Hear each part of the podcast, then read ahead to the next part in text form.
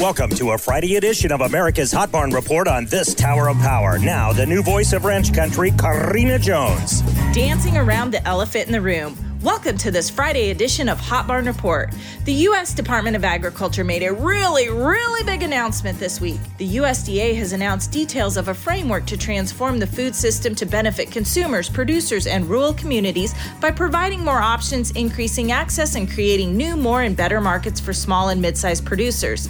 There are so many multi million dollar investments being funneled in different directions in this initiative that my head was spinning calculating them all because I was adding into the multi billion dollar area.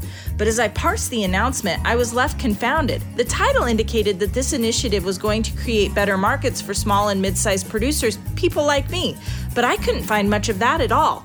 $200 million for food safety certification for specialty crop programs, deployment of up to 375 million in support of independent meat and poultry processing plant projects.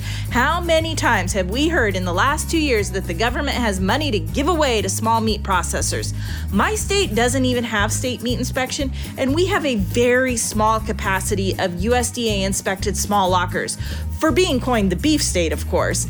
Or how about 300 million in a new organic transition initiative to provide comprehensive support to farmers to transition to organic production?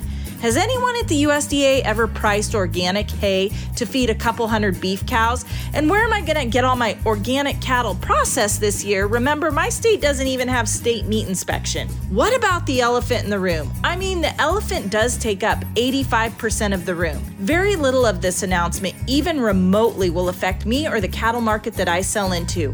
How does our government continue to ignore that we have an oligopolistic market that will prey upon small and mid sized processors while continuing to hold the majority of the independent American cattle industry as hostage to their profiteering structure, or that we have a market that has been stolen from the American producer by an atrocious amount of foreign beef that is being passed off as domestic product. Someone has got to address the elephant in the room, and a multi billion dollar band aid just makes us all dancers on the perimeter.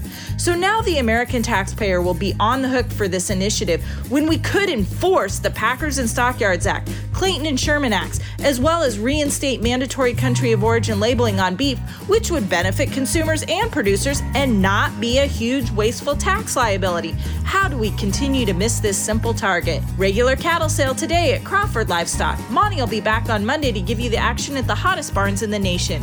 Presho Livestock, Lemmon Livestock, North Platte Stockyards, Stockman's in Yankton, Creighton Livestock, Mobridge Livestock, Bassett Livestock, and Platte Livestock. Catch them all on cattleusa.com.